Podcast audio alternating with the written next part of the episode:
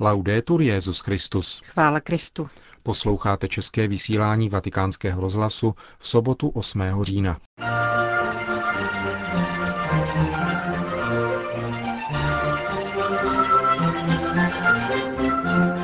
Španělsko má ode dneška novou blahoslavenou. Předseda Papežské rady Justícia et Pax kardinál Turkson hovoří o letošních nositelkách Nobelovy ceny míru. Spontánní protestní hnutí proti ekonomické diktatuře finančních kruhů v západním světě představí italská publicistka Anna Maria Mori. Dnešním pořadem vás provázejí Johana Bronková a Milan Glázer.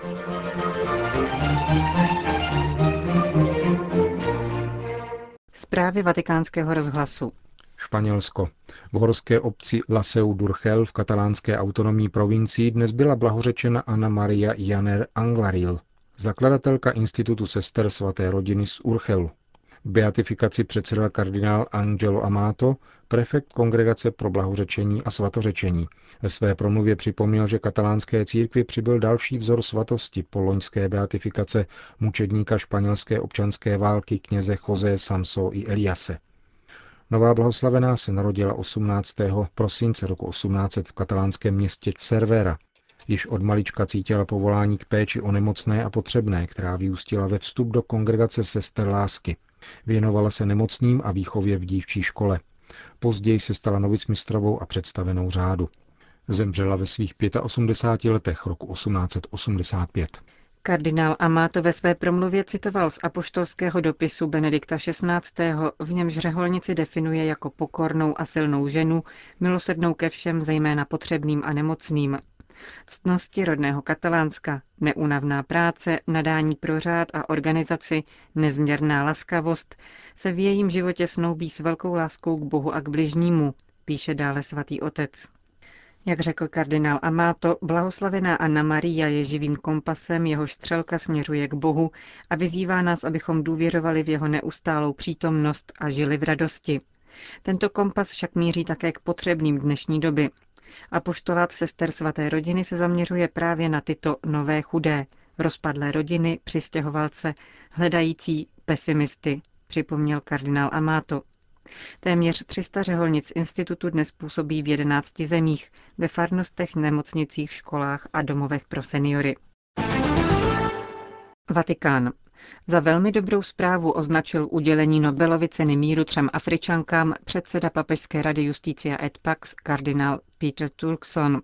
Jak včera rozhodl Nobelův výbor, laureátkami této prestižní ceny se pro letošní rok stávají liberijská prezidentka Ellen Johnson Sirleaf, její krajanka a mírová aktivistka Leima Gboví a bojovnice za demokracii Tawakul Karman z Jemenu. Podle kardinála Turksona, který sám pochází z Ghany, je ocenění iniciativ těchto žen na světové úrovni chválihodné a povzbudivé. Je to velmi pozitivní věc, dobré znamení také pro další ženy a povzbuzení pro všechny jejich další iniciativy. Liberijskou prezidentku znám osobně a mohu dosvědčit, že jejího vedení a politického působení si v západní Africe velmi vážíme. Vést zemi po občanské válce bylo nesmírně obtížné. Je to věc, která si zaslouží obdiv. Pokud jde o druhou liberijskou aktivistku, je třeba říci, že zorganizovala velkou kampaň ve prospěch žen ještě v době občanské války, kdy mnoho žen skutečně velmi trpělo, byly unášeny, znásilňovány. V poválečném období pak pracovala na rehabilitaci těchto žen. Stejně tak si vážím jemenské aktivistky za to, co dokázala. Jsem rád, že svět ocenil tyto iniciativy takto výrazným způsobem. Řekl pro vatikánský rozhlas kardinál Turkson. Dodejme, že Nobelovu cenu dostalo od jejího prvního udělení v roce 1901 jen 15 žen. Poslední laureátkou byla před sedmi lety rovněž Afričanka, keňská ekologická aktivistka Wangari Matai. Vatikán. Proč se náboženská autorita, jako je svatý stolec, angažuje v Organizaci spojených národů, která je často dějištěm tvrdých politických konfrontací? Tuto otázku si položil ve svém sobotním fejetonu mluvčí svatého stolce Páter Federico Lombardi.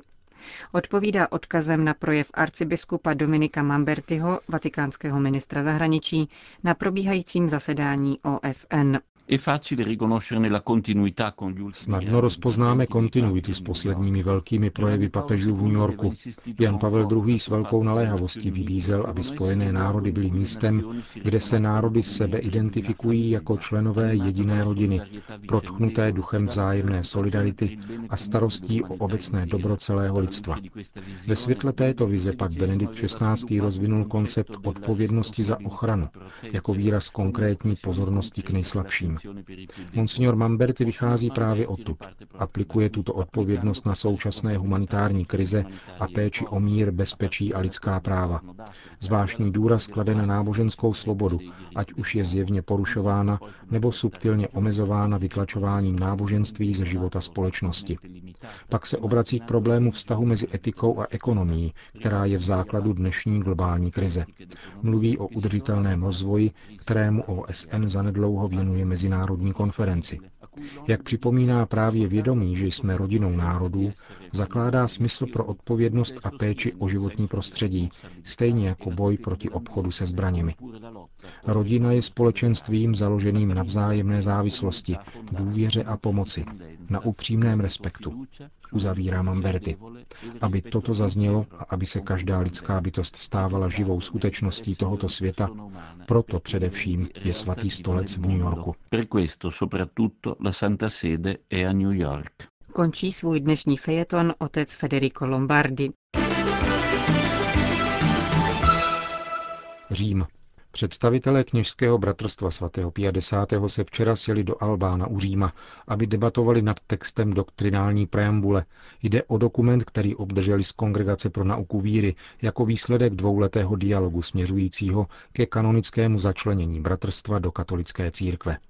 28 ředitelů seminářů a oblastních představených z celého světa v závěrečném prohlášení oznamují, že studium dokumentu bude pokračovat na úrovni Generální rady bratrstva, která také vydá oficiální odpověď na římské návrhy. V pozitivní vyústění rozhovoru s Lefebristy věří prelát Guido Pozzo, sekretář Vatikánské komise Ecclesia Dei.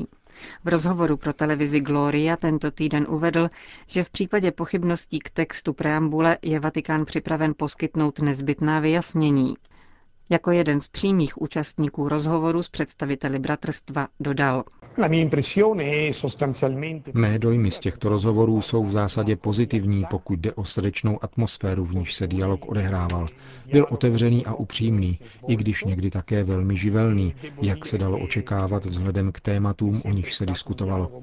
Ačkoliv je jistě ještě příliš brzy na závěry, dospěli jsme k důležitému rozhodujícímu stádiu této cesty, která sloužila podrobnému vyjasnění stanovisek bratrstva na jedné straně a expertů z Kongregace pro nauku víry na straně druhé. Nyní přichází čas zhodnocení kontroverze, aby se ukázalo, zda je možné věroučné problémy, o kterých jsme jednali, překonat. Obsah doktrinální preambule je navzdory mediálním spekulacím stále důvěrný a není znám širokému publiku, ujistil Pater Poco. Uvedl také, že se neobává existence lefébristů v rámci katolické církve, jakkoliv si uvědomuje obtíže, které to může vyvolat. Ti, kdo jsou skutečně a plně katolíci, mají nejen právo, ale také povinnost být v katolické církvi. Historie už podobné případy zaznamenala. Pater Poco vybídl také k objevování předkoncilní liturgie. Sám jí začal sloužit až po vydání motu proprio summorum pontificum a je přesvědčen, že předsudky vůči dávnému ritu jsou důsledkem nedostatku liturgické formace v současné církvi. Stojí za to dát znovu hlas starému ritu, protože jsou v něm jasně ukázány a doceněny určité hodnoty, určité aspekty liturgie, které je záhodno zachovat. Nemyslím tady jen na latinu nebo gregoriánský chorál. Mám na mysli vnímání tajemství, sakrálnost, chápání Eucharistie jako oběti, skutečnou a substanciální přítomnost Krista a také fakt, že v tomto obřadu je prostor na soustředění na duchovní prožívání liturgie. To jsou podstatné prvky, které jsou ve starém ritu obzvlášť výrazné. Netvrdím, že ve mši Pavla VI. nejsou, ale ve starém obřadu jsou daleko výraznější a to může být obohacující také pro ty, kdo normálně slouží v novém ritu. Není vyloučeno, že v budoucnosti budou obě tyto formy sjednoceny. Jednotlivé prvky budou nově spojeny a budou se navzájem obohacovat. Nemůžeme to ale očekávat v krátké době a nebude to rozhodnutí od psacího stolu. Vyžaduje to dozrávání celého křesťanského lidu, který má pochopit význam obou liturgických forem jednoho a téhož římského ritu. Uvedl Pater Poco, sekretář papežské komise Ecclesia Dei. New York. Pokojnou a nenásilnou okupaci Wall Streetu zorganizovalo hnutí, kterému se dostalo jména Indignados, což znamená rozhorčení. Vzniklo totiž ve Španělsku. Samo sebe však označilo jen stručnou zkratkou 15M, protože vystoupilo poprvé v Madridu 15. května, později pak v dalších městech Španělska a Evropy. Hnutí 15M se dává dohromady za pomoci Facebooku a dalších sociálních sítí, podobně jako v případě tzv. arabského jara, ke kterému se výslovně hlásí. Základní podmínkou účasti na jeho akcích je nenásilí, zákaz přinášet na místa manifestací drogy, alkohol či zbraně a propagovat tam jakoukoliv politickou stranu. Jde o pozoruhodný fenomén, který se šíří, ačkoliv se netěší pozornosti masových médií. V New Yorku bylo zatčeno před dvěma dny několik stovek demonstrantů, protože odmítali po několik dní opustit veřejný prostor před Wall Streetem. Mezitím se manifestace rozšířily i do dalších amerických měst. Prezident Obama reagoval příslibem příslušných reform. Vatikánskému rozhlasu přibližuje náladu tohoto hnutí italská publicistka Anna Maria Mori. Důležité je, že toto probuzení přichází z dola.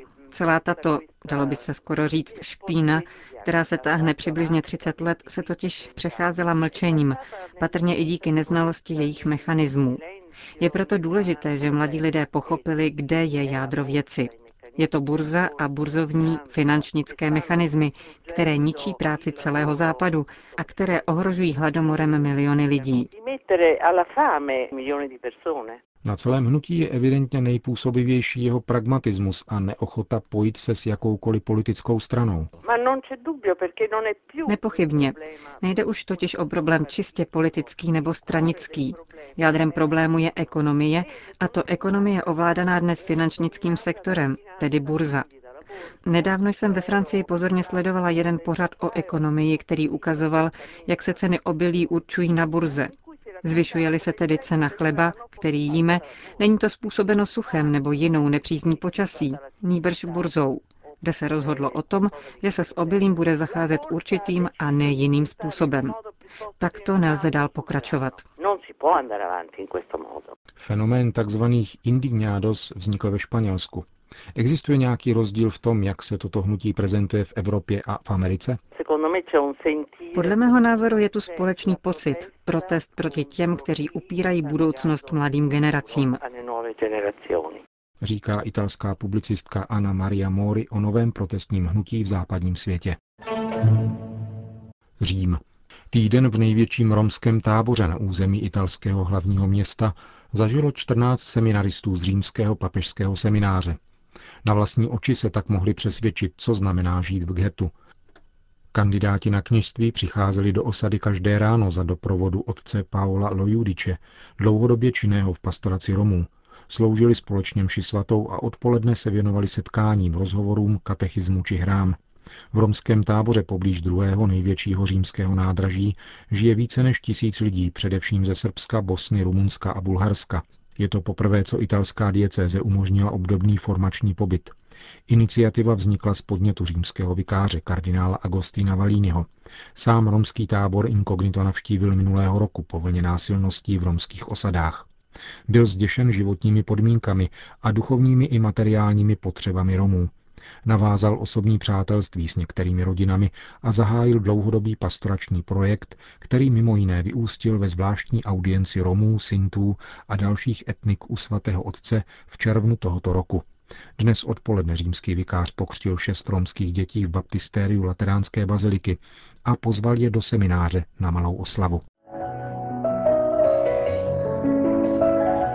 Končíme české vysílání vatikánského rozhlasu. Chvála Kristu. Laudetur Jezus Christus.